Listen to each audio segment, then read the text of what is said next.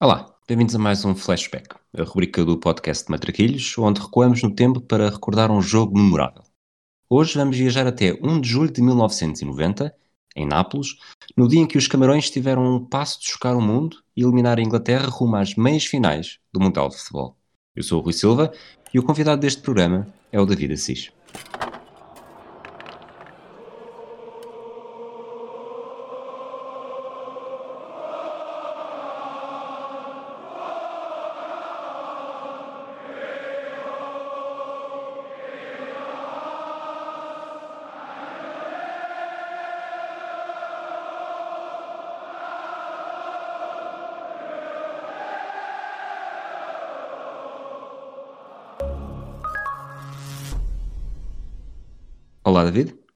Rui, tudo bem?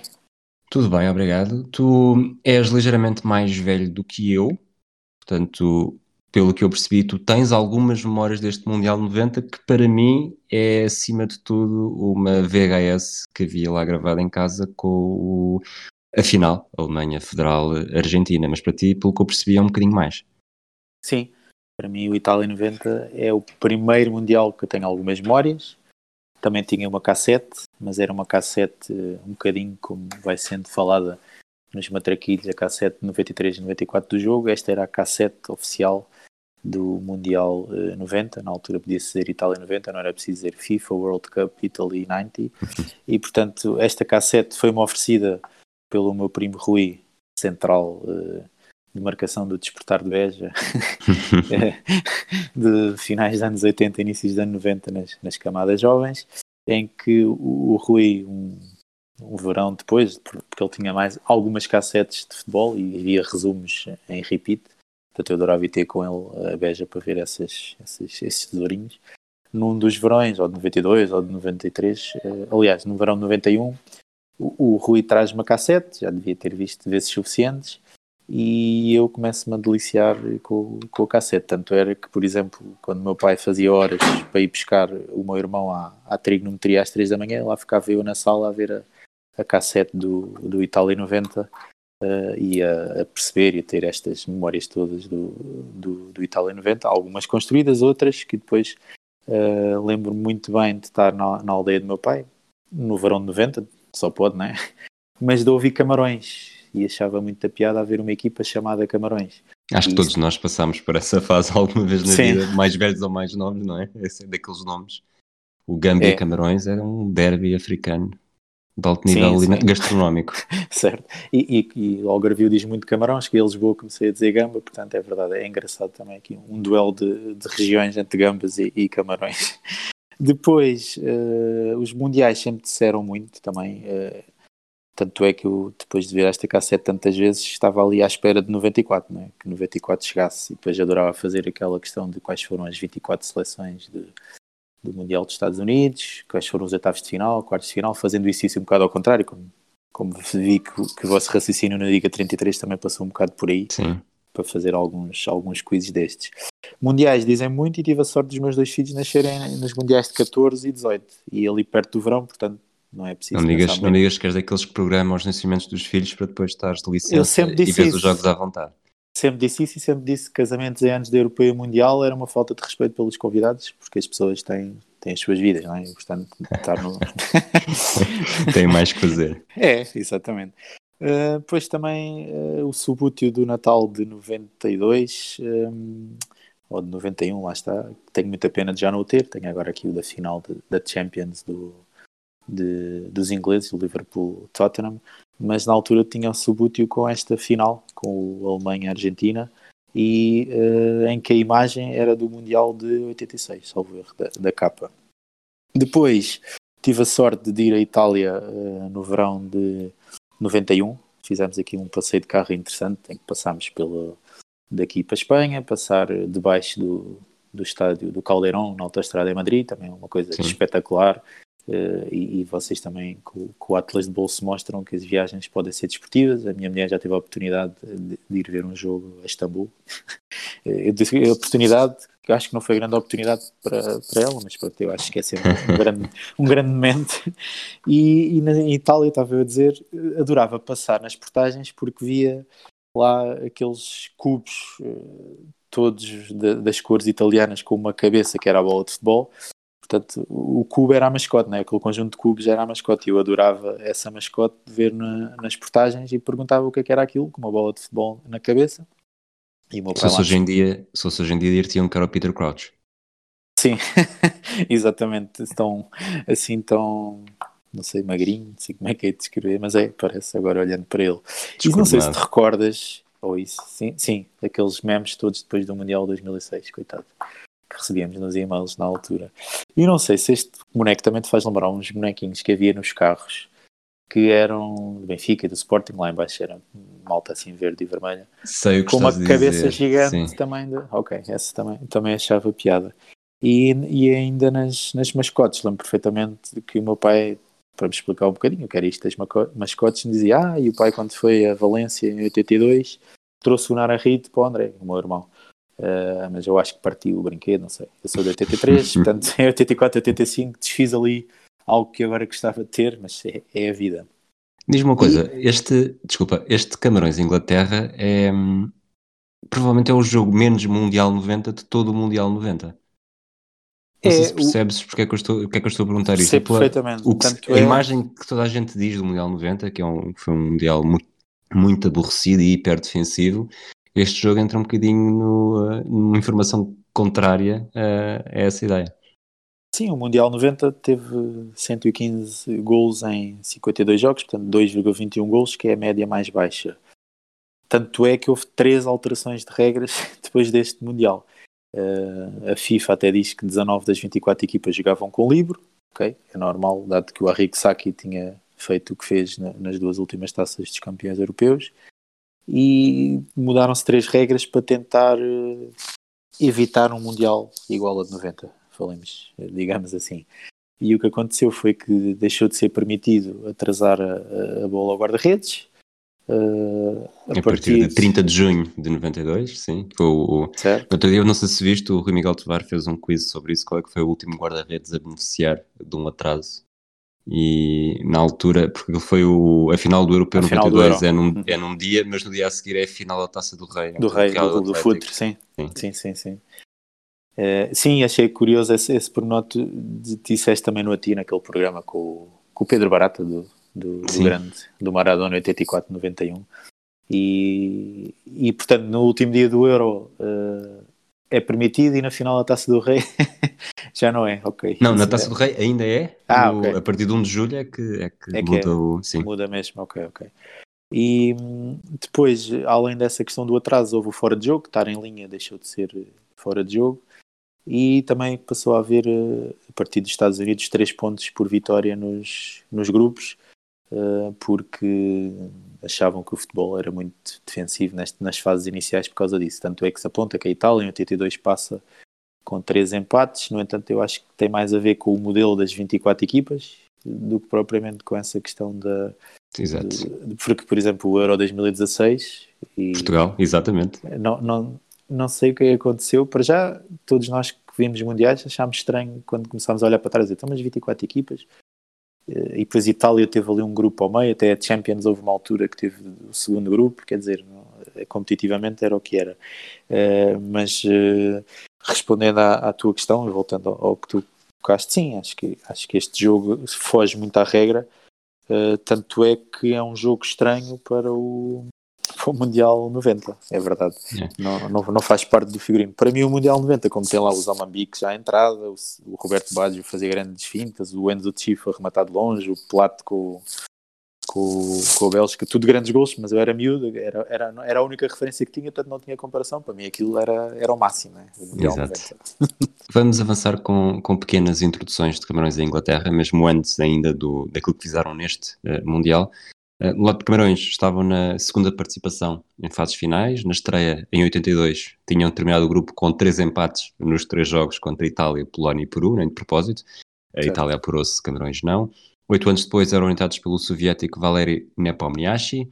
Durante a fase de qualificação tinham ficado isentos na primeira ronda, depois venceram um grupo com Nigéria, Angola e Gabão, e na ronda final de apuramento discutiram a vaga com a Tunísia, Venceram 2-0 em Yaoundé com gols de Mefede e Koundé. E Oman Bivik, que foi o melhor marcador da campanha com 4 golos, decidiu o encontro na Tunísia, na altura uma vitória por 1-0. 1-0 Os Camarões estavam na melhor fase da sua história. Desde o Mundial de Espanha em 82 tinham vencido a Taça das Nações Africanas em 84 e em 88, perdendo pelo meio final em 86. Meses antes do Mundial de Itália, na Argélia, não tinham ultrapassado a fase de grupos da mesma competição. Roger Milá, uma figura emblemática do Mundial 90, era o elemento mais experiente, já tinha 38 anos, jogava no campeonato de reunião e 11 dos 22 jogadores convocados ainda atuavam no campeonato dos Camarões. O guarda-redes Tomás Necone defendia a baliza do espanhol e depois havia nove elementos a jogar em França. Do outro lado, a Inglaterra estava a participar na nona fase final do Mundial, sonhava com a reconquista do título conseguido em, 80, em 66, depois de uma fase má na década de 70 em que falha as edições de 74 e 78, recuperaram a presença na elite, falharam os meios finais em 82 e foram eliminados pelo gênio Maradona nos quartos de final do México 86. Na prova anterior, grande prova por seleções no Euro 88, não tinham passado da fase de grupos na Alemanha Federal, saindo com três derrotas num grupo com União Soviética, Holanda e Irlanda. Bobby Robson era o selecionador desde 82, eh, tinha chegado dias depois da eliminação do Mundial de Espanha, e tinha uma equipa capaz de lutar por algo mais. A fase de qualificação teve uma estatística história, histórica, inserida no grupo 2, com Suécia, Polónia e Albânia. A Inglaterra apurou-se diretamente na segunda posição, com 3 vitórias, 3 empates, 10 golos marcados e nenhum sofrido. Uh, Peter Beardsley e Gary Lineker foram os únicos jogadores a marcar mais do que uma vez, mas também não foram além dos dois. Se Camarões tinha o Roger Milá com 38 anos, Inglaterra tinha o quarentão Peter Shilton na baliza jogador do Derby County e já com 118 jogos pela seleção pré-mundial.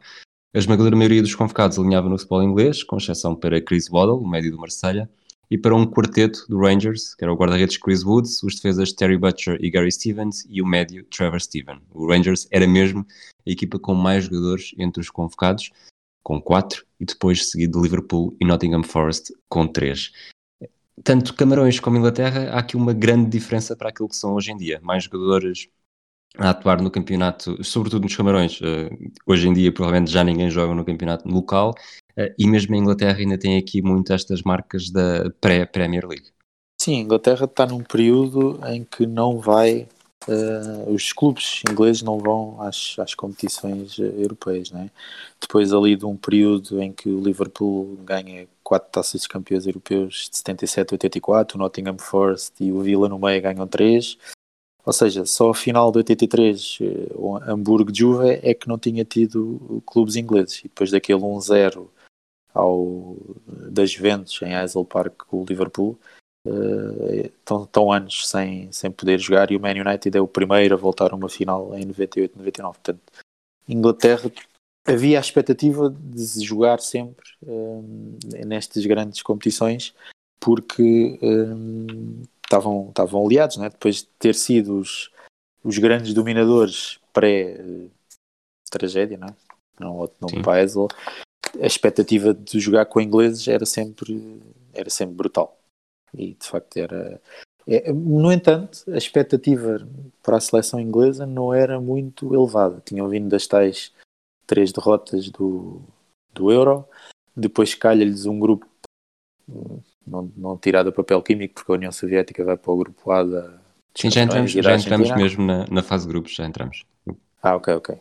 E, e, portanto a Inglaterra não tinha grandes expectativas. O Bobby Robson estava desde 82, como disseste, depois do Mundial de Espanha, mas estava já a ser bastante contestado e, portanto, era, era com a apreensão que, que os ingleses esperavam pelo, pelo Mundial, uh, mas a equipa estava, estava de facto prestes a fazer um, um grande Mundial e para mim, acho que era, das quatro semifinalistas era a que aliava a consistência à beleza, chamemos assim, este binómio, era o que, era o que mais surpreendia, pelo menos do que fui vendo nos anos seguintes e do que fui lendo e ouvindo das. E até a forma como são eliminados com a Alemanha, aquela imagem do Shilton já quase no chão e a cair para trás e a bola passa-lhe, sei lá, se calhar na altura do nosso peito, que Sim. a bola entra, mas de facto o livro foi o que foi, né? o Brema remata e aquele, aquele, aquele percurso da bola enganou o Shilton, que de facto tinha 118 internacionalizações e acaba com 125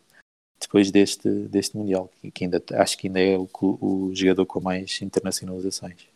Vamos entrar então mesmo no Mundial 90. Camarões faziam parte do grupo B, com a campeã do mundo Argentina, de Maradona, da vice-campeã europeia União Soviética e da Roménia.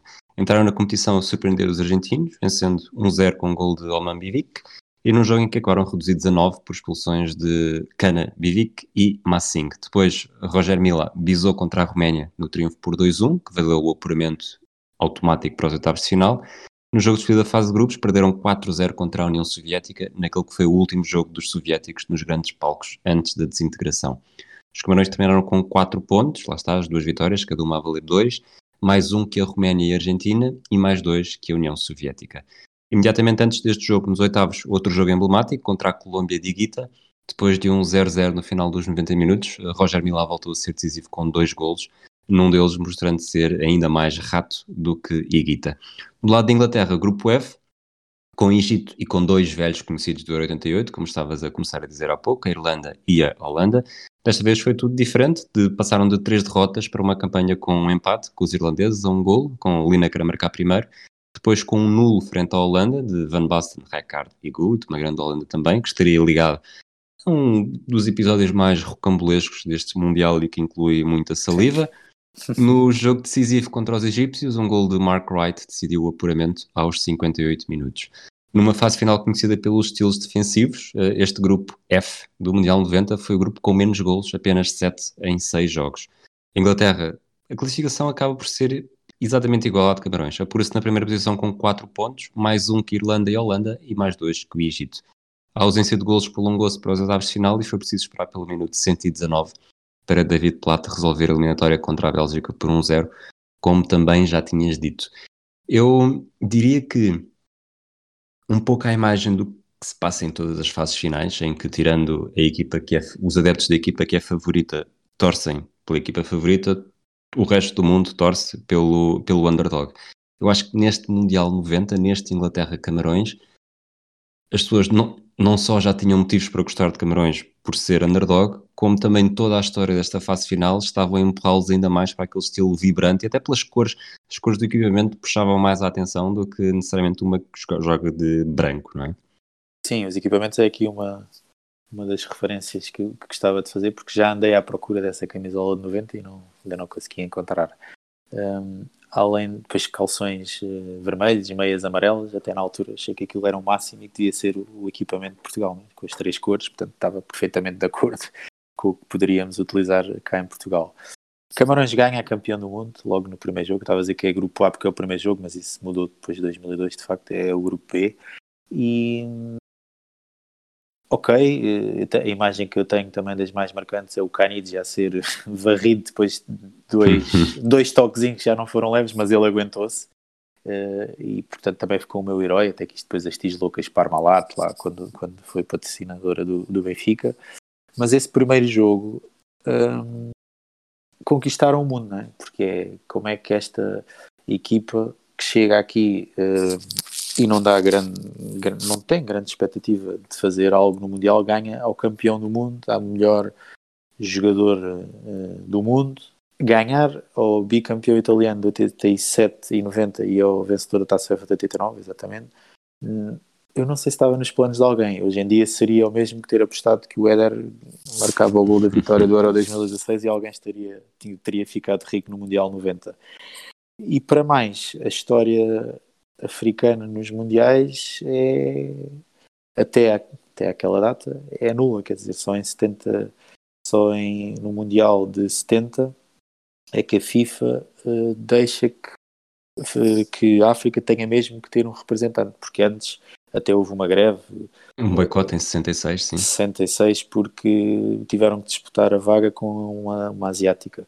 Não sei se não terá sido a Coreia do Norte, deve ter sido naturalmente, mas eles fizeram um boicote, as equipas africanas, e não, e não jogaram. Portanto, uh, só em 70 é que começa a haver uh, presença africana assídua nos, nos mundiais. Até há um episódio triste na, na barreira, acho que era o Zaire, não sei. Sim, uh, 74. É, com, uh, com o Brasil, será? Sim, sim, sim. Fez, Supostamente foi, foi... num jogo em que, em que tinham, estavam ameaçados que se perdessem por 5, por cinco, o regresso a casa não ia ser muito pacífico. Certo. Na altura estava 4. Posso estar a errar nos números, mas, mas escrevi isso recentemente também. E, e aquilo que para o mundo inteiro ficou quase como uma anedota, uh, na altura pode ter sido o instinto de sobrevivência a falar mais alto que, que levou o jogador a fazer aquilo e não necessariamente por não saber as regras do jogo. Certo. Mas foi, eu nem sabia que, que essa era a origem, mas de facto a história já era triste e percebeu-se que havia ali qualquer coisa eh, fora dos, das quatro linhas, chamemos assim. E portanto, o, e como disseste, os jogadores. Pronto, o Roger Miller já tinha alguma história no, no Bastia e, e, em França havia alguns jogadores camaroneses minimamente conceituados em, em, em França. No entanto, há, há umas declarações eh, engraçadas que, que, que, os jogadores dizem que não estavam a contar uh, chegar tão longe, não estavam muito preocupados nem pressionados para chegar às meias finais, que da federação lhe diziam que nem havia dinheiro para, para ficar para depois. Portanto, é, só os mais uh, veteranos, o, como o Roger Mila ou o Nebel, que era o guarda-redes que o Necona acabou por ser titular, mas o Bel era o mais, uh, o mais veterano histórico, é que estavam com vontade de passar e percebiam a importância histórica que aquele jogo podia ter tido. Porque a malta mais nova dizia querer ir para casa, festejar com os amigos e, e celebrar o, o, bom que já tinham feito. Exatamente. Vamos para, para os 11 já, eh, do lado de Camarões. Eh, no jogo contra a Colômbia, quatro jogadores tinham visto o amarelo e ficado fora desta, destes quartos de final. O central Onana, o médio Canabivic, o libro Nedip e o médio Mebo uh, e entraram em campo com Nkono na baliza. Eu diria um quarteto defensivo com Tatao à direita, Ebuele à esquerda, Massing e Koundé no meio. Dois médios um pouco mais uh, fixos, uh, defensivos, Libi e Pagal. Depois Nefede, um canhoto que jogava sobretudo pela direita com uma qualidade técnica brutal. Uh, Maboang, um, um, futuro jogador de Rio Ave e depois Macanaki. E do Portimonense. Do Portimonense. Eu por acaso associo mais a Rio Ave porque na altura do, do Mundial de 94, 94 estava, no, estava no Rio Ave.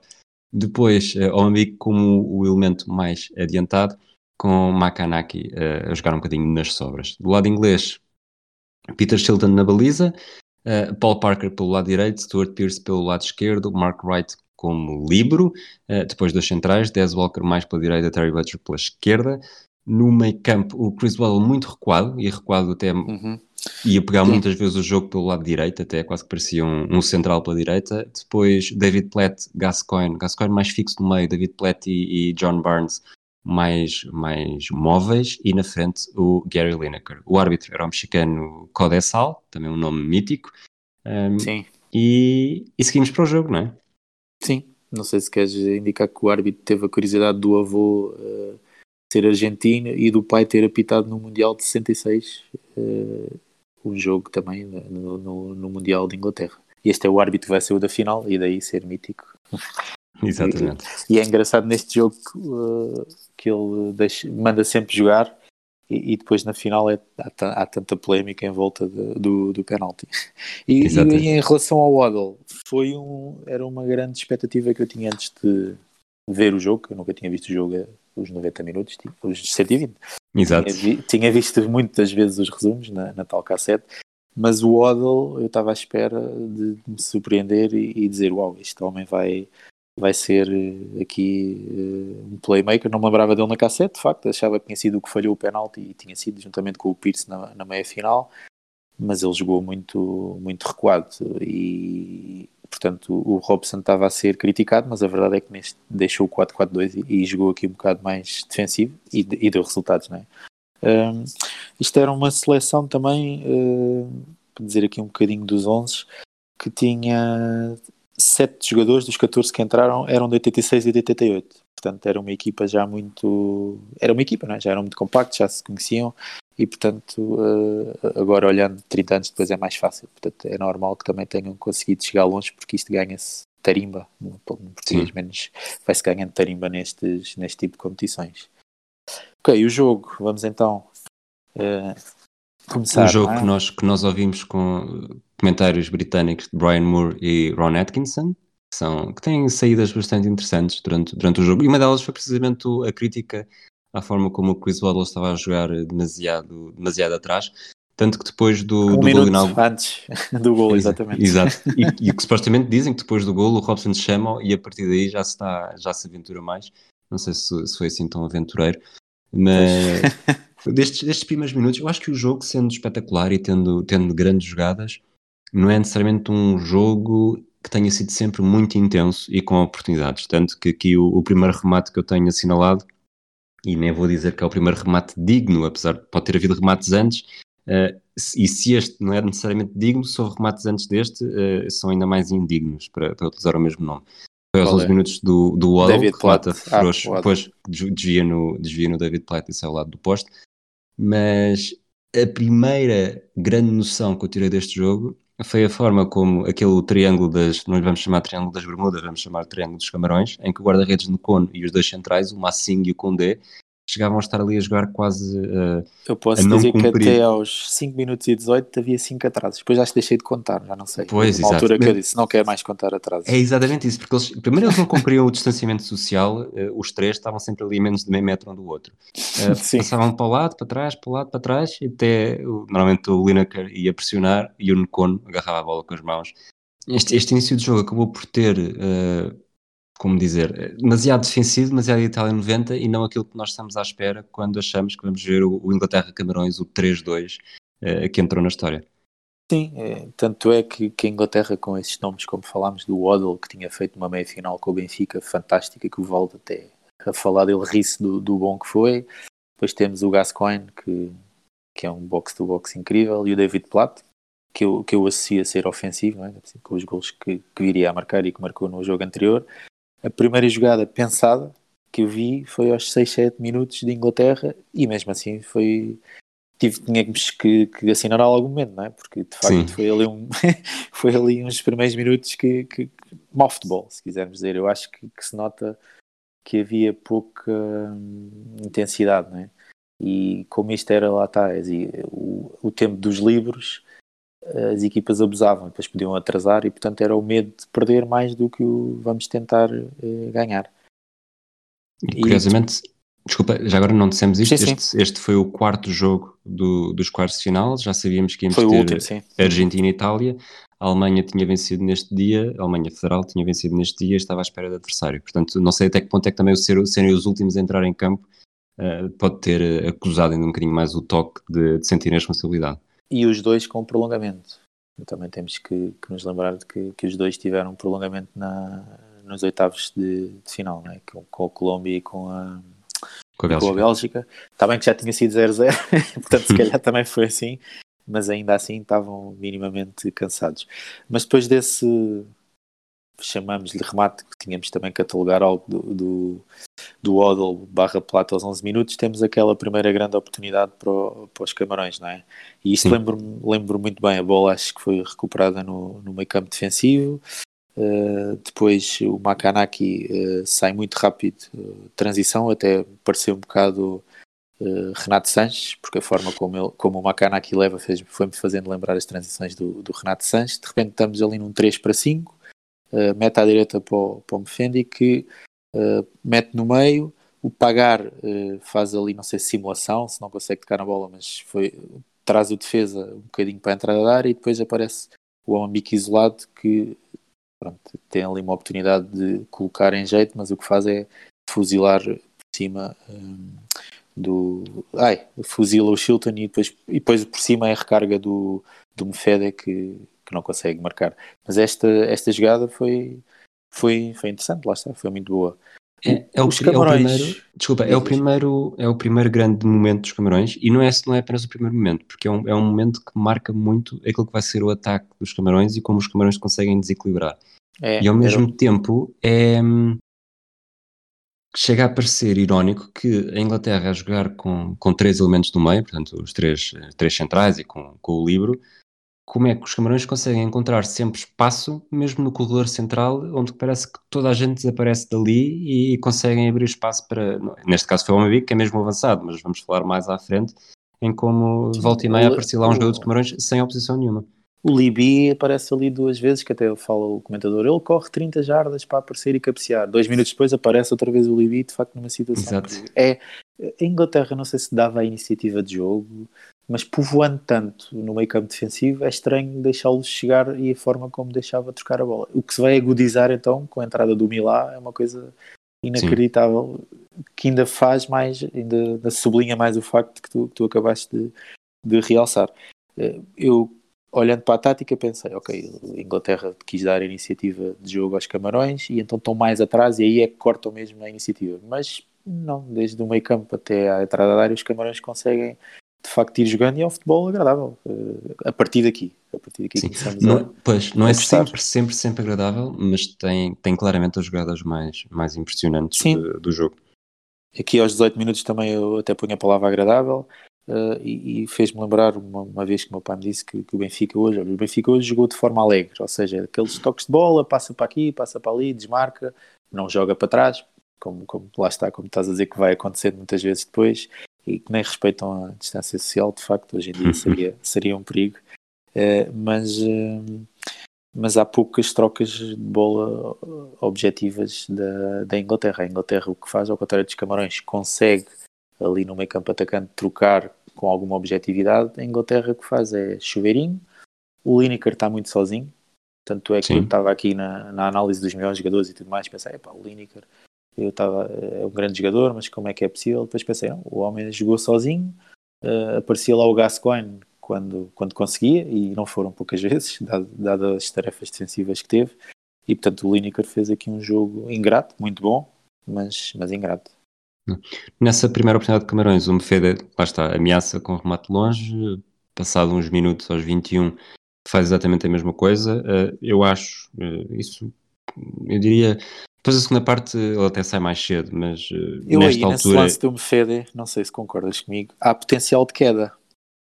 Ele se quisesse fazer ao penalti podia, podia ter tentado e, e fez-me lembrar, achei curioso, porque o Trincão no sábado com França eh, teve uma situação similar em que depois o, o CR7 lhe dá a indicação de se calhar podias ter feito aí mais qualquer coisa dentro da área. E o Mefede de facto não, nem tentou e nem há polémica, também é uma coisa que eu achei bastante engraçado não haver polémica quando havia potenciais de penaltis e, e hum. o árbitro não assinalava. E ele, o Mefede, nesta altura, não há uns tempos, vi, vi os três jogos de Camarões no Mundial 94, o Mefede fazia parte do 11, não me chamou muita atenção, mas aqui, sobretudo na primeira parte, pareceu-me. Pronto, o Homem que chama um bocadinho mais a atenção por ser alto, possante, disputar a bola lá em cima, ter uma passada, passada larga. Mas o Mefeda pareceu-me neste, sobretudo na primeira parte, o melhor jogador do, dos Camarões. Mas, e quando os Camarões pareciam estar por cima, aos 25 minutos, a Inglaterra foi. Vou dizer que a Inglaterra foi a Alemanha, não é? Foi, eh, essa frase é, é, engraçado dizer isso porque é neste Mundial que o Lineker profere Exatamente. a frase do são 11 contra 11 e no fim ganha, ganha a Alemanha. Tanto, tanto os Camarões estão a jogar melhor e por cima no jogo que um minuto antes eh, o comentador diz Cameroon are controlling the game. E depois tem a frase célebre eh, logo a seguir do, do Waddle a dizer se calhar o Waddle estivesse um bocadinho mais ofensivo talvez a coisa corresse melhor e, e acontece o gol. O Waddle avança ali um bocadinho no meio campo ofensivo pela esquerda, abre para o Stuart Pearce. Até ao momento, a Inglaterra só tinha jogado uh, para a direita. Era o Parker que aparecia sempre e foram as jogadas, Sim. Não vou dizer perigosas, mas ofensivas da, da, Inglaterra que teve até ao momento. O Pearce centra e o Plato de cabeça uh, ali no canto mais, canto mais distante, o canto do segundo posto, já do lado direito, cabeceia para o gol e bem cabeceado, não, não, não teve hipótese o guarda-redes. É, o cruzamento é, é perfeito do, do, Stuart Pearce e David Platt, que, que eu me lembro sobretudo dos tempos do Arsenal, já da segunda década de 90, uh, aparece a cabecear, que não é necessariamente uma, uma característica que eu, que eu associo ao Platt, mas como se costuma dizer que as regras mandam ali a cabecear de cima para baixo e a bater um cone e a fazer um 1-0. E fica aquela ideia do, pronto, esta história de Camarões foi bonita, mas, mas agora a Inglaterra vai assumir. Tanto que no início do jogo os comentadores diziam que era importante marcar cedo para despachar isto rapidamente. Sim, eles no início dizem do not underestimate Cameroon, they won against Argentina and Colombia. Against Argentina 10 men e no fim com 9. Eles, eles levantam logo a bandeira assim que começa o jogo. É, os, os comentadores são, são, têm saídas muito engraçadas, como eu disse há bocado. E aos 29 minutos, o, o Massing, que já tinha sido expulso, lá está contra a Argentina, vê amarelo. E o Ron Atkinson diz que o Massing has more bookings this year than Frank Sinatra. E acho este, este humor Booking. Eu acho que até o próprio, o próprio Gabriel Alves também é um bocadinho desta, desta escola, mas é a capacidade de introduzir uma outra frase que não estamos à espera, mas que nos conquista desde o início, até porque não é, não é forçado, eh, não é exagerado e, e realmente. E tem piada, tem é o humor britânico, sim. Exatamente. Sim. E, e o Massing é amonestado, perde a oportunidade de jogar a meia final e, e como é que isso aparece? Num grafismo, que eu não sei se concordas, mas que é um grafismo que marca ali eh, a nossa visualização futebolística em Itália até aos meados dos anos 90, não é? Sim, sim. Aquele, sim. aquele tracejadinho, uh, dois uh, perpendiculares, não é? E depois a bandeirinha da equipa, o nome do jogador e levanta assim Mrs. Next Match. É, uh, acho que foi em 93, 94, o Canal 2, acho que na altura não se chamava RTP2, ao domingo à tarde, dava, dava sempre quase um sempre um jogo, um jogo de futebol italiano. Sim, esse, esse, domingo à tarde é muito Sampdoria David Platt, para mim, que eu, eu lembro de ver. Eu associo mais ao Lazio, Lazio Giuseppe Signori. Ah, o Lazio Gascoigne também, sim. mas sim. E via também o Man United, lá está, eu, era aí que, eu, que a gente via os ingleses, porque eu não conhecia os clubes ingleses da Europa. Então aí também nesses resumos também era quando via, acho que sábado, porque domingo era italiano e sábado, isso no domingo desportivo, não era? Sim. No, ao, ao, domingo era para ver Itália. E ao sábado lá via o Man United, que era, que era o Man United, da final de 68, mas não, não tinha ideia, porque depois lá via o não sei se era o Ince e essa malta que começámos a ver por aí. Hum. Depois, até ao intervalo, o jogo perde, não que tenha, tenha sido muito ativo até aqui, mas eh, perde um bocadinho mais de atividade. Temos aquela, o tal lance do, em que o Libi aparece no, no coração da área a cabecear por cima, completamente sozinho depois de um cruzamento do Mefeda, na altura pela esquerda. esquerda. Exatamente. Um, o, e antes do intervalo. Uh... E aí, nesse momento, antes do Libi, há, aparece a estatística de remates fora: 5 para o Camarões, 2 para a Inglaterra. Portanto, estávamos a ter assim muitos remates. O ascendente. Era, era para encher também. Sim, mas, era, sim, mas ascendente, sim, claramente. Até porque antes do centro, as trocas de bola vêm da direita. É um jogo corrido e, e agradável de ver, lá está. Sim. Depois, antes do, do intervalo, uh, temos direito a dois planos da, da arma secreta preferida dos, dos leões indomáveis, que ia, ia acabar por marcar indiscutivelmente a segunda parte, não é? Sim, o Mila aquece aos 40 e, e o estádio reage. É aquela química com o público que me faz lembrar o, o Mantorres. Exatamente. Quando, que quando aquecia era uma grande festa e lembro-me logo daquele marítimo na luz 4-3 em abril de 2005 e aparece Sim. lá a seguir, a primeira vez não aparece nada e quando aparece o segundo plano, como estava a dizer, aparece os 38 anos. E, e isso porque é que é muito curioso para mim? Porque no Mundial 94 ele marca o gol aos 42 anos, o jogador mais velho a marcar gol em Mundiais, no tal jogo do Salenco também, e ele é do ano da minha mãe. Portanto, estar a ver um jogo e dizer, epá, este, o jogador que marcou um gol tem idade da minha mãe é uma coisa fantástico. Pronto, ok, o Paulo tem a idade do Milan este ano, mas isso não vale pois, a pena. Isso, isso, isso, é que começa a ser, isso começa a ser é, assustador. Aí é que começa a, assustador. Sim, sim, sim. Eu ainda estou safo, mas mas uh, estou safo para o ano, mas no outro dia, no outro dia, que já foi o ano passado, estava a fazer o, o também um flashback com o Arsenal Benfica e a, a, dizer que o Veloso era o jogador experiente do Benfica e, e as, fiz as contas e pronto, o Veloso na altura tinha a minha idade e para mim o Veloso sempre foi o, o velho Sim. do Benfica, porque nunca, nunca o conheci de outra forma.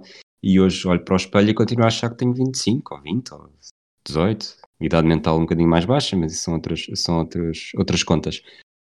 O que é que eu achei aqui da, da, primeira parte? É, hoje nós vemos os treinadores a gesticular, a mudar, a trocar as posições da direita para a esquerda, da esquerda para a direita, a mudar de, de 4-3-3 para 4-4-2. Eu sei que não se usa agora, mas eh, vão mudando os sistemas táticos durante o jogo, o outro treinador reage.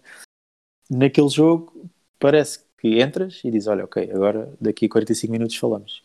Os planos dos treinadores estão sempre sentados, muito calmos, e não parece que não há ali uh, aquela intensidade que nós, que nós estamos habituados a ver hoje, não é? E depois fez-me lembrar dos Alvites, Recoba, Canu, que o Pedro Mendes dizia que era impressionante a forma como ele só jogava quando queria, ou seja, era mesmo outra escola. É, e o Trincha Karlovic, não sei se tiveste a oportunidade de ler o livro dos, dos Mausões, em que há uma imagem dele em que parece aquilo quando a gente jogava com os veteranos, não é? que, que ele passa a bola para um lado, o joelho vai quase ao peito e o bracinho direito aponta para onde vai a bola, que é o movimento máximo. E eu lembrei-me um bocado desses jogos de solteiros contra casados, se quisermos.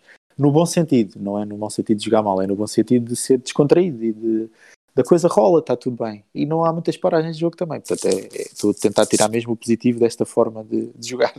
Exatamente. Depois, ao intervalo, os dois treinadores mexem e os dois praticamente com a mesma ideia. Na Inglaterra, o Roy Robson tira o John Barnes, que estava ligeiramente tocado, e entra o Peter Birdsley. Nos Camarões, o Nepomniachtchi tira o Maboang, entra o Roger Milá. E estas substituições têm o, têm o efeito de, de retirar a insularidade ao Lineker e ao Mabiwi, que estavam, tinham estado muito sozinhos na, na primeira parte, e aqui não só têm mais apoio, como também permitem que, que as, duas, as duas equipas estejam mais, mais sólidas e capazes de, de fazer uh, o caminho da defesa até ao ataque sem, sem tantos solavancos. Sim, esta é a segunda parte. Depois de vermos o jogo, e agora é fácil, mas é a segunda parte que faz deste o jogo do Mundial. É esta a parte que faz deste o jogo Mundial, que é a segunda. Há muitos golos, eu até não, achava que tinha ficado um igual e que o prolongamento tinha sido ainda mais espetacular, mas não, aquele, essa segunda parte é mesmo muito boa aparece muitas há muitas jogadas, não é? Os camarões uh, além de ser agradáveis são objetivos e aí Sim. o Mila eu achava que o Mila fazia muito mexer, mas além de fazer mexer, ele queria mesmo oportunidades. Ele sabia, tinha mesmo ali um instinto, só podia, não é? Porque um jogador que está retirado e que volta para jogar no Mundial e depois faz o que faz, uh, tem que ser mesmo diferenciador. E em Inglaterra, o Waddle vai se libertando, e mesmo assim, eu acho que a gente não viu o Waddle, eu não vi o Waddle como estava à espera, porque o Robson o tinha sempre. E depois o jogo também, eh, só aos 65 minutos, é que pediu que o Waddle se, se libertasse mais, porque até então a Inglaterra não estava em desvantagem, não precisava de, de lançar o Waddle. Mas vemos que, que há de facto um grande potencial de ambas as equipas, tanto é que se diz que os Camarões até jogavam muitas vezes em 4-3-3, portanto eles punham o Makanaki, o Mambique e o Mila na frente e de facto uh, cuidado, é? Foi, sim, foi, sim. foi, muito, além de agradável, como disse, foi mesmo objetivo e perigoso, que é o objetivo também do, do jogo, não é? Marcar golos. É, o Rocha Milad era praticamente, só não era mais velho que o Peter Shilton, mas o Peter Shilton é um jogador de campo e, e parecia, ou seja, parecia que todos eles tinham menos 20 anos. Uh, que era o Roger Milad sendo mais velho, uh, também era muito mais rato e fazia a diferença, porque parecia, parecia um, lá está, um velho a jogar do meio de putos, em Sim. que ele fazia mesmo. O impacto dele nesta segunda parte é, é, é indesmentível, é óbvio, é, é, impossível estar a ver este jogo e não perceber que cada vez que o Milá tem a bola, seja mais perto da área, seja no, até no meio campo defensivo, em que há um lance logo, acho que ainda logo no início, em que, que com uma finta de corpo, por cima ele que tinha uma, tinha uma coordenação motora brilhante, deixa o inglês completamente fora da jogada. E, e depois, aos, aos 61 minutos, 60, eh, 61, há um momento em que já dentro da área é carregado em falta, é carregado, óbvia, pelo, pelo Gascoigne e, e há o primeiro penalti do jogo em que um, é um central, o Condé, que bate, eu diria que bate de forma irrepreensível bola alta para o lado direito, sem hipóteses para o Shilton. Eu diria que é denunciado e ao mesmo tempo uh, o Shilton não podia fazer grande coisa. Não, o Koundé remata com o pé direito, lá está, assim, bola alta para o lado esquerdo do Shilton. O Shilton não tem dificuldade em adivinhar para onde a bola vai, mas também mas tem dificuldade depois em tocar-lhe sequer, porque foi, foi muito bem batido. Quando se diz que, que o penalti nunca é bem defendido, é sempre mal marcado. Pronto, é, é estes exemplos que, que, que, a gente se carregar e o Koundé marcou de forma irrepreensível, não escondendo para onde é que ia rematar, mas sem dando de facto, de facto hipóteses. Sim. Os Camarões estão muito bem no minuto seguinte, eh, praticamente no minuto seguinte. A substituição que me surpreende na altura, sai o Mefeda, entra o Ekeke. Uh, depois os Camarões continuam por cima do jogo. Aos 64, uh, o Makanaki aparece em boa posição a rematar contra, contra a oposição do Wright. O comentador diz que os camarões estão, estão a embaraçar uh, os ingleses e, curiosamente, logo no minuto seguinte, aos 65, há a jogada que acaba por ir ao encontro daquilo que eu estava a dizer há bocado, que é os ingleses a jogarem com cinco defesas, no, em situação defensiva, não é? Uh, acaba por abrir muito, acabam por abrir muito espaço no corredor central e é o tal Ekeke, acabado de entrar, portanto, claramente o Nepomniachtchi percebia muito mais disto do que eu, não que alguma vez tenha achado o contrário, mas ele começa a jogada no descaído para o lado esquerdo do ataque, uh, procura o Milá, o Milá, Milá. uh, sai ali do, daquela zona central, arrasta os adversários consigo e, e abre o espaço para depois devolver ao Ekeka, Sim. que praticamente isolado pica por cima do Shilton e, e deixa os, o, os camarões em vantagem. E há aqui uma, uma estatística que eu fui à procura, não que tenha sido, que me tenha demorado muito tempo, mas neste Mundial, conhecido por ser o Mundial Defensivo, todas as equipas que marcaram dois golos ganharam. Não houve sequer uma que tenha empatado. Houve cinco na fase eliminar que marcaram dois, ganharam. 13 na fase de grupos que marcaram dois, ganharam. Portanto, 18 equipas, 18 vitórias. Poderíamos pensar que os camarões estavam lançados para, para o triunfo, mas não foi bem assim. Certo, com 2,21 golos por jogo, marcar dois golos, de facto é, é, é preciso ser outlier para não ganhar esse jogo. Porque a equipa adversária em média marcou 0,21 golos se tivesse marcado dois não tinha feito essa, essa estatística, mas de facto é, são resultados muito magros todos. São assim. Algumas, lá está, algumas goleadas. A Alemanha, a União Soviética. 5 e 4. Sim, sim, sim. Mas, mas a equipa que perde, ou mesmo os empates, nunca são com, com as duas equipas a marcar dois gols. Portanto, este foi o único jogo na, neste Mundial em que as duas equipas marcaram dois gols. E hoje em dia, eu diria que em todos os Mundiais, duvido que isto, que isto tenha tido outro episódio deste género tinha sempre pelo menos um jogo ou Sim. dois jogos em que as duas equipas, um empate com dois Sem gols. pensar muito, três... lembro logo do Chile-Itália, que nem é um jogo marcante de 98. Em 98, sim. Sim. Sim. 98. Primeira jornada. Sim. O, a dupla chilena, não é? Zamorano Salas e, e, depois não sei se foi no grupo o México, a Alemanha também com o Jugoslávia. Ah, sim, sim há logo, só em grupos, nem estou ainda olha, o Inglaterra-Argentina, por exemplo, da oitavos final. Sim, jogo, sim, sim. Jogo dois. mítico, pronto, já está. Já, já passou este nesse aspecto e, e, nem pensámos muito, nem procurámos nada. Sim, é verdade. Uh, e, e, e nota-se que marcar dois gols naquele Mundial é espetacular. Ou então é mesmo a, a surpresa dos Camarões, que a forma como eles festejam o gol um, eh, aquele moche, chamemos assim, com o bico em cima, até faz lembrar o salto para o gol contra o Pompido na primeira jornada um salto brutal em cima do resto da malta, porque o gol foi com uma classe a contrastar com aquele remate do Amambique da primeira parte que, que fuzilou o Chilton. Sim. Que de facto, e depois a juntar esse histórico todo do Mundial até o momento, aquilo foi um momento, lá está, naquele momento era um momento alto do Mundial, né? e, e portanto parecia que estava, estava feito. Estava é, e não foi, era não o que estavas a dizer. E o comentador, cinco minutos depois, até diz: Não, não vejo, I can't see any way unless putting people forward to win. Tipo, vamos sair deste, desta forma de jogar porque o próprio jogo indiciava que não é que estava ganho, porque a Inglaterra tinha ali muito valor, mas estava ali, a tendência estava clara. É, não estava a ser uma surpresa. Os Camarões estavam a ganhar porque estavam a merecer, estavam a criar mais oportunidades, melhores oportunidades, tinham chegado a 2-1. A Inglaterra parecia um bocado agarrada e um bocadinho ao encontro do, do comentário que disseste. Uh, portanto, o gol foi aos 65, aos 70 um amarelo para o Stuart aos 73 entrou o Trevor Stevens, sai o Terry Butcher, ou Butcher, que sai um, um central, entre alguém para fazer o flanco direito, há uma, um reajuste, e mesmo assim, eu diria que a Inglaterra não consegue responder em campo e, e estamos mais perto do, do 3-1 do que do 2-2. Sim, tanto é que antes de, dessa substituição o, o comentador diz uh, o Mila cai e, e, diz Mila in trouble, England in big trouble. de facto, o, o Mila tinha caído, portanto, não estava bem tinha sido carregado e notava-se que parecia que estava ali com algum problema, mas pior que o Mila estava mesmo em Inglaterra, que, estava, que só aos 75 é que o Gascoigne faz um centro e, e há ali uma cabeçada, mas eh, quer dizer, nem, nem é de grande realça, a não ser porque temos que, que, explicar que a Inglaterra reagiu um bocadinho, mas nesta altura era um bocado, olha, reagiram. Mas não foi com aquela. Não foram efusivos, é verdade. Não, não, não partiram para cima do, dos camarões ainda por cima com, com a introdução que dissemos que, que, as equipas pareciam estar cansadas e tudo, ou seja, não era por isso que os camarões estavam a conseguir produzir.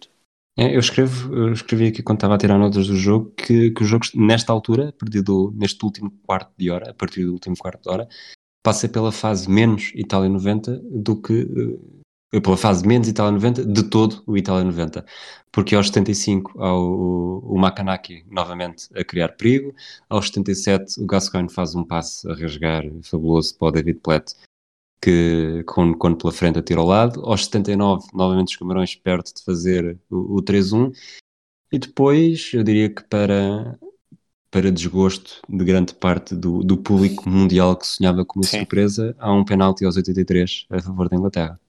Sim, mas eu, eu, tava, eu te escrevi agora, nem, me lembrava que, que, de facto foi um bocado injusto, mas a verdade é que a postura defensiva era descontraída dos Camarões.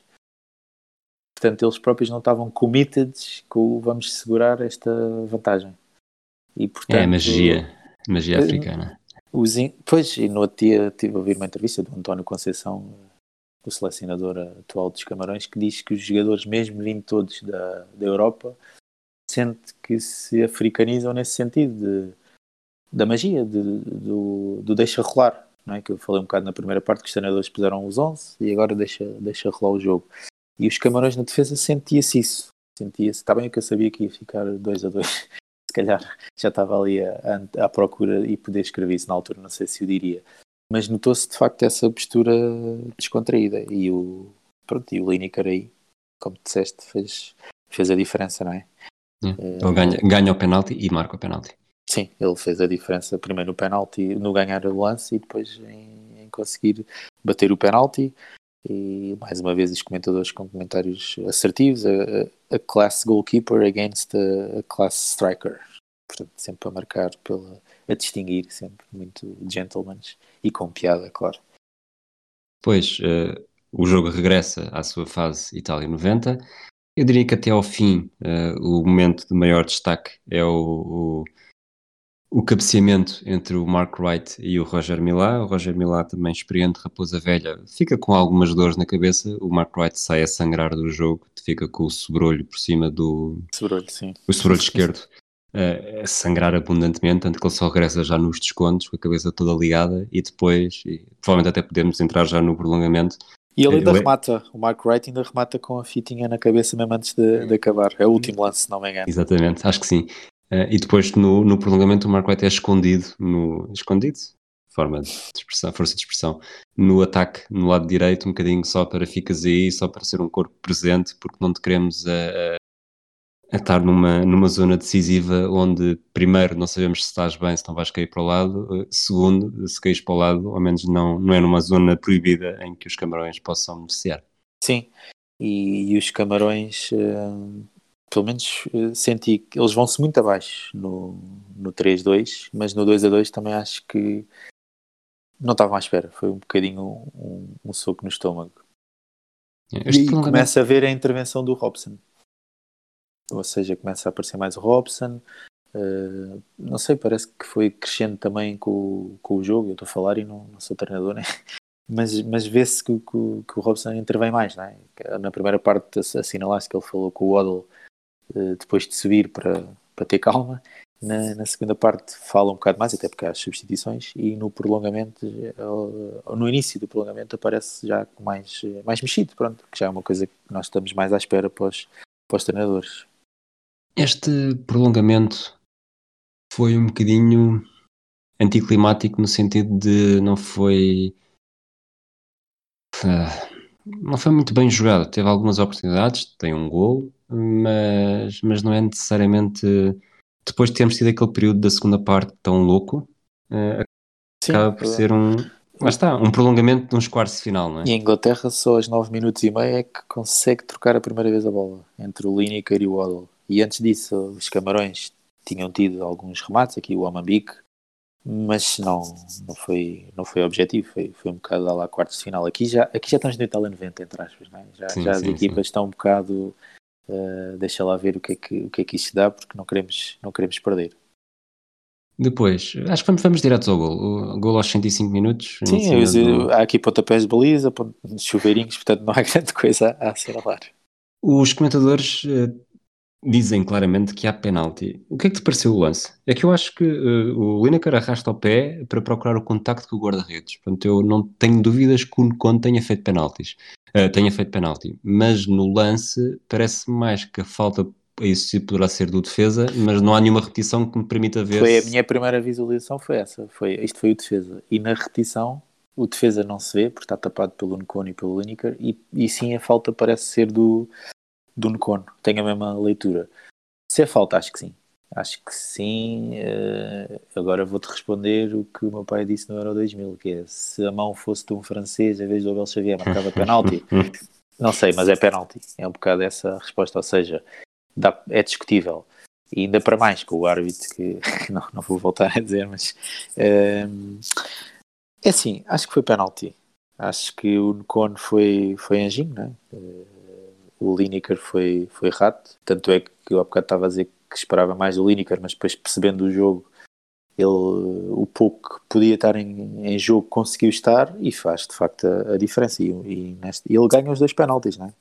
Portanto, está uh, tá perfeitamente na, em jogo. E depois o comentador diz: Before two penalties in nine years, now two in one night. Pronto, também faz assim, um resumo de, dali de nove anos e os penaltis da, da seleção inglesa. E põe um bocadinho em causa se devia ser o Lineker a marcar novamente, para não ser, para não ser o mesmo jogador a marcar dois penaltis ou mesmo guarda-redes.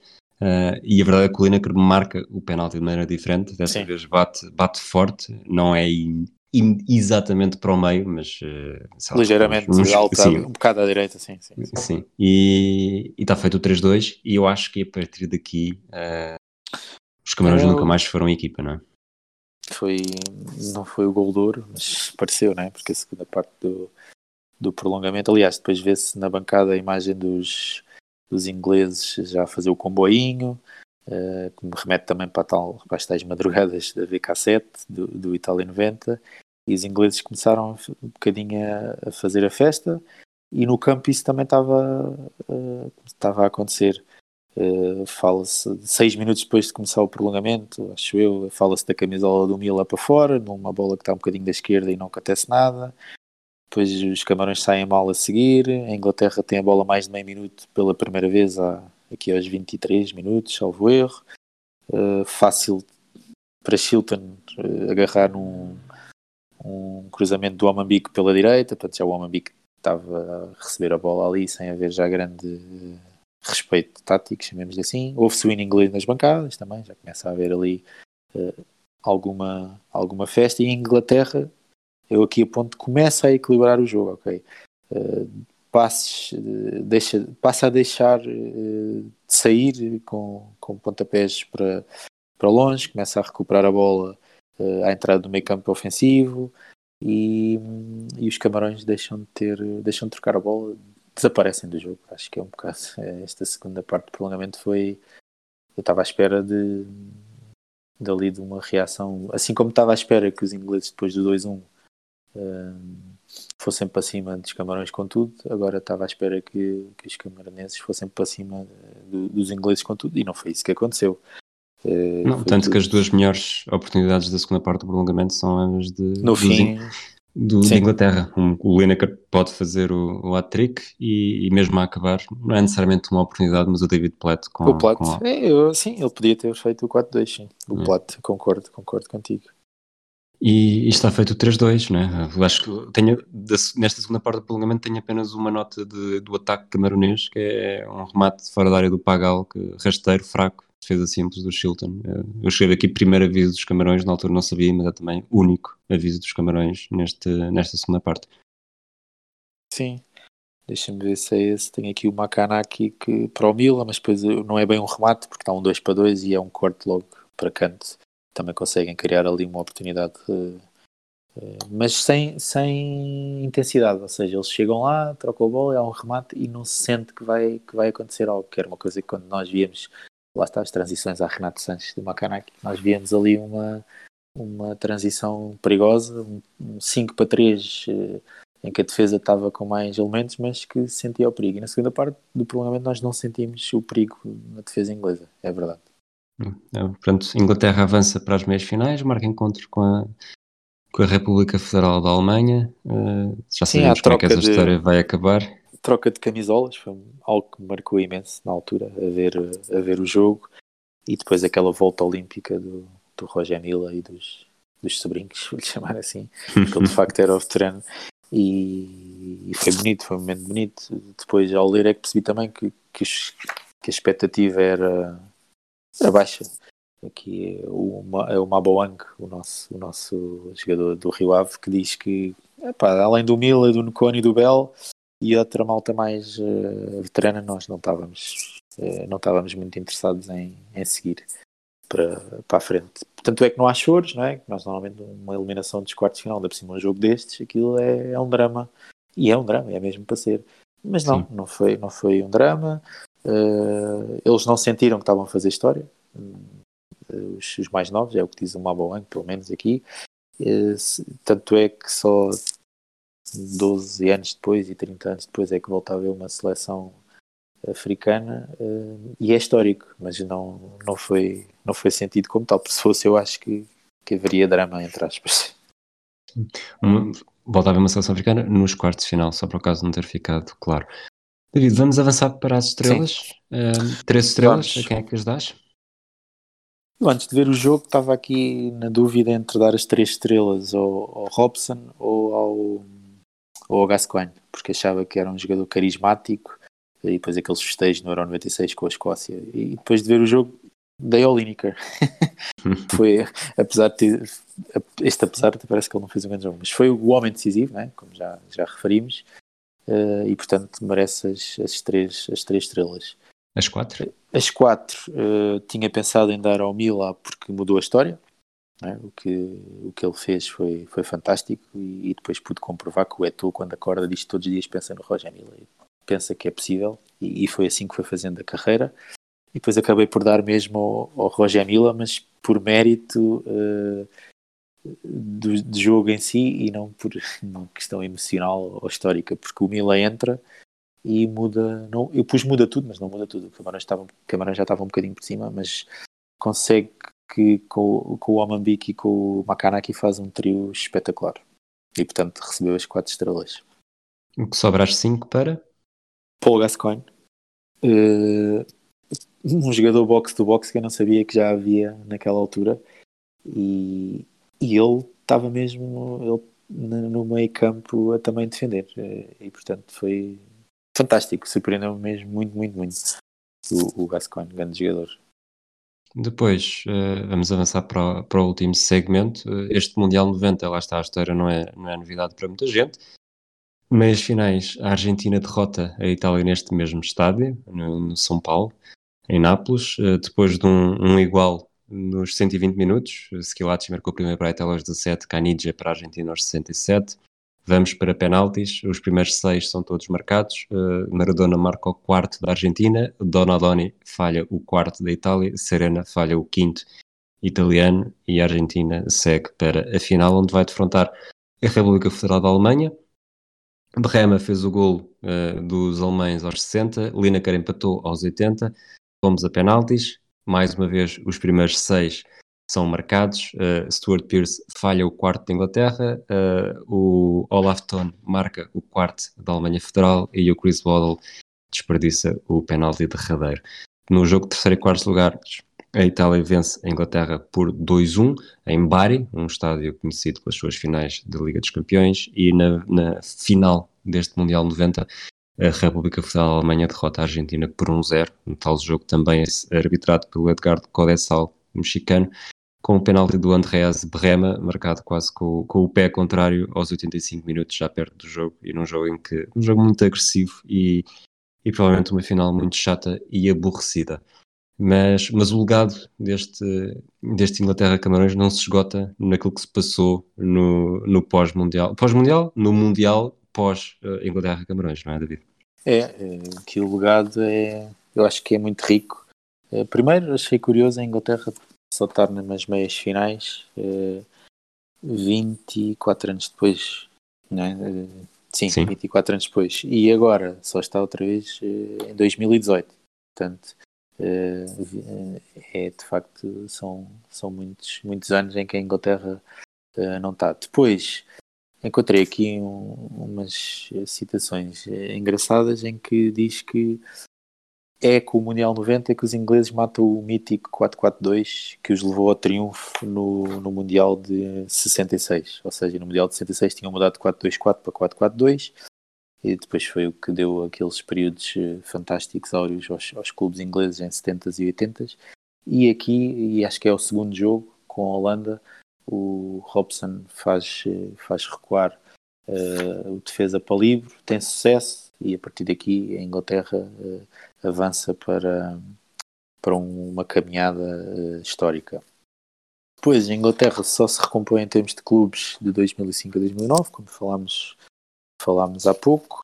Uh, em termos de uh, África, eu lembro-me que depois dos Camarões terem feito esta campanha e indo o Mundial para os Estados Unidos, na altura dizia-se: olha, futuro do futebol uh, vai, vai passar muito por África e Estados Unidos que estão a investir no soccer e, portanto, isto vai começar a ser mais equilibrado e não vai ser Europa mais uh, Brasil e Argentina e Uruguai, uh, historicamente. A verdade é que temos mais duas seleções africanas nos quartos de final. E, e perdem todas fora dos 90 minutos, também é uma curiosidade engraçada. Sendo que eu gostava de destacar aqui aquele, aquele defesa do Soares que, que é expulso naquela sexta à noite. O jogo foi 2 de julho, até achava que tinha sido dia 1 de julho os dois, mas não, este, este é 2 de julho, o de 90 é que foi a 1 de julho. Um, ehm, e o Senegal, que é eliminado também com um gol de, um gol de ouro com a Turquia, uh, isto em 2000, 2002. Depois fiz aqui um, um exercício, dois exercícios, que é Jogos Olímpicos, antes deste Mundial e depois deste Mundial, na década a seguir. E de facto, antes deste Mundial, tinha havido três quartos de final. Moscou foi a Argélia, em 80, em 84 o Egito chega aos quartos de final, nos Jogos Olímpicos de Los Angeles, e a Zâmbia em Seul 88. No, na década de 90, os três Jogos Olímpicos seguintes, Gana em terceiro lugar, ok? uh, a medalha de, de, bronze em Barcelona. Atlanta 96, Nigéria ouro e Ghana também um dos uh, últimos oito. E uh, Sydney 2000, Camarões ganhou ouro e a Nigéria também nos quartos de final. Ou seja, as seleções africanas uh, evoluíram aqui nesta, nesta componente dos Jogos Olímpicos. E não só, porque nos Mundiais de Júniores, também depois da década de 80, eh, em que tínhamos tido em 85 a Nigéria no quarto, quarto lugar contra a União Soviética e a Arábia Saudita na final contra, em 89 contra Portugal. Ah, na Arábia Saudita a Nigéria na final contra Portugal, portanto também conseguiram aqui resultados bastante honrosos. Na década de 90, eh, nas quatro edições, conseguem um finalista, Gana contra o Brasil, um, dos, um quarto de final, Camarões, em 95, um terceiro lugar, uh, Gana, uh, quarto lugar, perto para a Irlanda, na Malásia em 97, e um terceiro lugar que é o, o Mali na Nigéria em 99. Neste ano, Nigéria e Gana também tinham chegado aos quartos de final, portanto, na década seguinte, para mim, comprovou-se de facto que, que, que o crescimento do futebol africano estava a acontecer. No entanto, depois ouvindo aqui também uma entrevista do, do, do António Conceição, o que é que é referido? É referido que não há uh, seleções de sub-17 nos Camarões, que uh, os melhores jogadores, os, temos já os clubes europeus em cima os ir buscar, e que, portanto, quem ganhou com, com isto, ou seja, o legado é um bocado para o jogador africano e não para o, o futebol africano. E outro ponto curioso, o EA ganha a bola de ouro em, em 95, portanto também parecia que estávamos de facto a caminhar aqui para, para um futebol africano mais forte, mas eu acho que é o jogador africano. E o jogador africano também tem evoluções fantásticas nas, nas finais da Champions. Uh, só aqui a título de curiosidade, na década de 80 uh, eh, há cinco finais com jogadores africanos, jogam quatro jogadores, que é o Grobelar em 84 e 85, o guarda-redes do Zimbábue e do Liverpool, Africanos, já agora, uh, deixa-me só fazer essa pergunta. Uh, africanos internacionais para equipas africanas ou de facto africanos, como por exemplo Eusébio e Coluna? Eu sei que estás a falar da década de 80, mas uh, fizeste internacionais, Esse... certo? Estou a falar de africanos africanos, mas a década de 60 também é uma conclusão que eu depois tenho aqui, que, não sei, que é... Ok, desculpa, não te queria... Não, não faz mal, queria... faz mal. Mas é, responde já a isso e depois voltamos às finais de Taça dos Campeões, que é depois do Mundial de 66, em que temos Hilário, uh, Coluna e, e Eusébio, moçambicanos a jogar Portugal, o José Água já se tinha retirado em 62, mas também é africano, depois uh, o Shell, enfim, portugueses africanos, chamemos-lhe assim. Se formos a ver em 98 e em 2018, a seleção campeã do mundo, que é a francesa, volta um bocado a fazer o que Portugal tinha feito no Mundial de 66, ou seja, o jogador africano é que é valorizado, não é a seleção africana.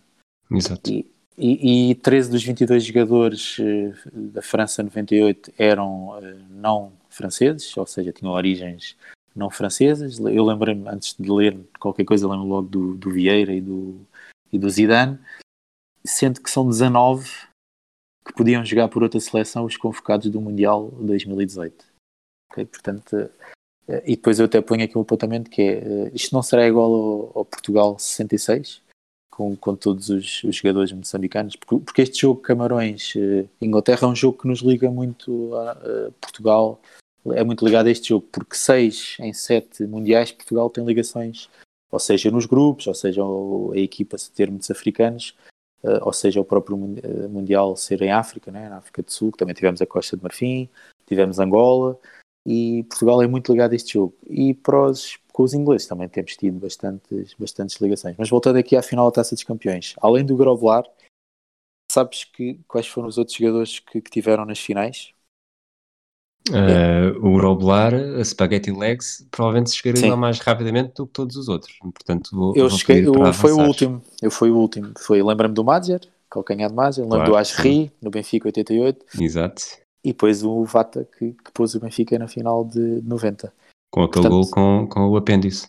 Com o gol, que sim, exatamente, como o Maradona em 86, foi o Vata, o Vata em 90. E portanto os portugueses é que tiveram aqui muito essa, essa chamamos, chamamos de intervenção, uh, sendo que depois já houve uh, seis finais com jogadores africanos na, na década de 90, com cinco jogadores, e 2001, 2010 houve na mesma seis finais, só que já houve 16 convocados eh, mesmo africanos. Lembro muito bem do Kofur em 99. Eh, Sim, essa imagem é histórica. É, esse é o africano que eu me lembrei logo e depois nem estou a contar com aquela liga no Congo e Zidane, portanto estou mesmo a contar com africanos africanos, sendo que em 2010 uh, Eto'o e Montari ganham com, com o Mourinho. Mourinho, agora no Liverpool temos o Mané e o Salah, ou seja, o jogador africano foi mesmo muito valorizado. E em jeito de conclusão, uh, não sei se é um banho de realidade, mas não sei se é só o futebol africano as seleções africanas que o estão a viver. O último 11 português contra a França foi o primeiro que não contou com nenhum jogador a jogar em Portugal.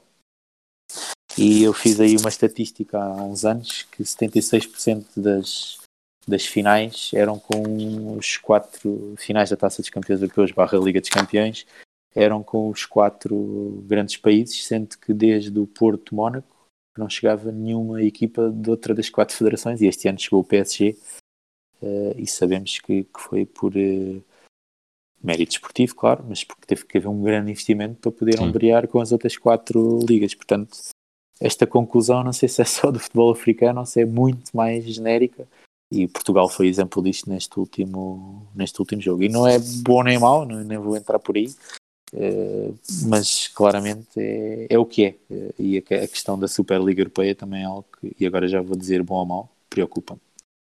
Porque mundiais também, desde aí houve a Espanha que ganhou o Mundial 2010 e a finalista foi a Holanda, que já tinha ido a duas finais e já tinha sido campeão europeia ambas, portanto também não, não foram uma novidade na, na vitrine da, de, dos vencedores. E, portanto, aquela questão de 90 em que achávamos que o futebol ia mudar, até porque o futebol africano tinha chegado há pouco tempo aos mundiais, o que aconteceu foi que voltou tudo ao mesmo e a França 2018 acaba por ser o Portugal de 66, se quisermos assim. Muito bem, David. Obrigado pela tua, pela tua companhia neste flashback sobre o Camarões Inglaterra, que eu não te perguntei, mas provavelmente concordas. É o, é o jogo mais emblemático do, Bom, isto na verdade vai dar, vai dar panos, panos para, pano para mangas. Eu diria que o Camarões-Inglaterra é o jogo mais espetacular do Mundial 90, mas o jogo mais importante e talvez o mais emblemático talvez seja o Argentina-Itália em que o Maradona tenta pôr os italianos contra a sua própria seleção. Sim, e ele diz que, que ouviu festejo de gol do penalti com sotaque napolitano e, e, portanto ele, ele, puxou bastante a brasa à sardinha, fez o, fez o papel dele, mas foi o mais uh, icónico como é que o Maradona vai jogar a meia final no estádio em que é rei, há bocado estava a dizer que ele, que ele ainda não era quem era, porque estava a confundir os mundiais, não, já estávamos em 90 e ele já tinha ganho dois campeonatos e uma taça UEFA pelo Nápoles. Portanto, ele sentia que jogava em casa e não sei se foi o jogo mais, ou seja, em termos de futebol, acho que este Camarões Inglaterra é o mais agradável de se ver jogar. Em termos de, não de pano para mangas na resposta, mas sim pano para mangas de, de poder falar do jogo e episódios à volta do mesmo. é, é o jogo mais, uh, mais engraçado e nós gostamos de pensar no futebol uh, mais uh, antigo e desta altura, de facto é, é fantástico. Tem tudo, tem os ingredientes todos, como se costuma dizer, não é? Exatamente, muito bem. Madrid, mais uma vez, obrigado pela tua companhia neste, neste flashback. Obrigado eu e não queria deixar de perder a oportunidade de elogiar o, o vosso trabalho e de pedir para que continuem, porque são, além da companhia, que também que é importante, são sobretudo aqui um, um gancho para, para quem gosta de futebol e para quem acredita no futebol, eh, um bocado como eu estava a dizer há bocado, não é? contra a Superliga Europeia, não sei se é uma palavra muito forte, mas eh, mais à taça dos campeões europeus, e no dia estava a dizer que gostavas de ver um Nápoles Real Madrid logo à primeira ronda, que eram campeões das duas das quatro ligas mais fortes, mas as bolas quentes e as bolas frias também fazem parte desta vida, portanto, acho que, Exatamente. acho que vocês, e vocês enquadram-se neste tipo de projetos, como o Panenka, a Libre, e portanto, parabéns e continuem o excelente trabalho que têm vindo a fazer. Muito bem, obrigado pelas palavras, nós havemos de voltar já esta semana com, com outro episódio, provavelmente com, com o regresso ao Futeuro sobre, sobre o Euro 1980. Um abraço a todos, eh, até à próxima.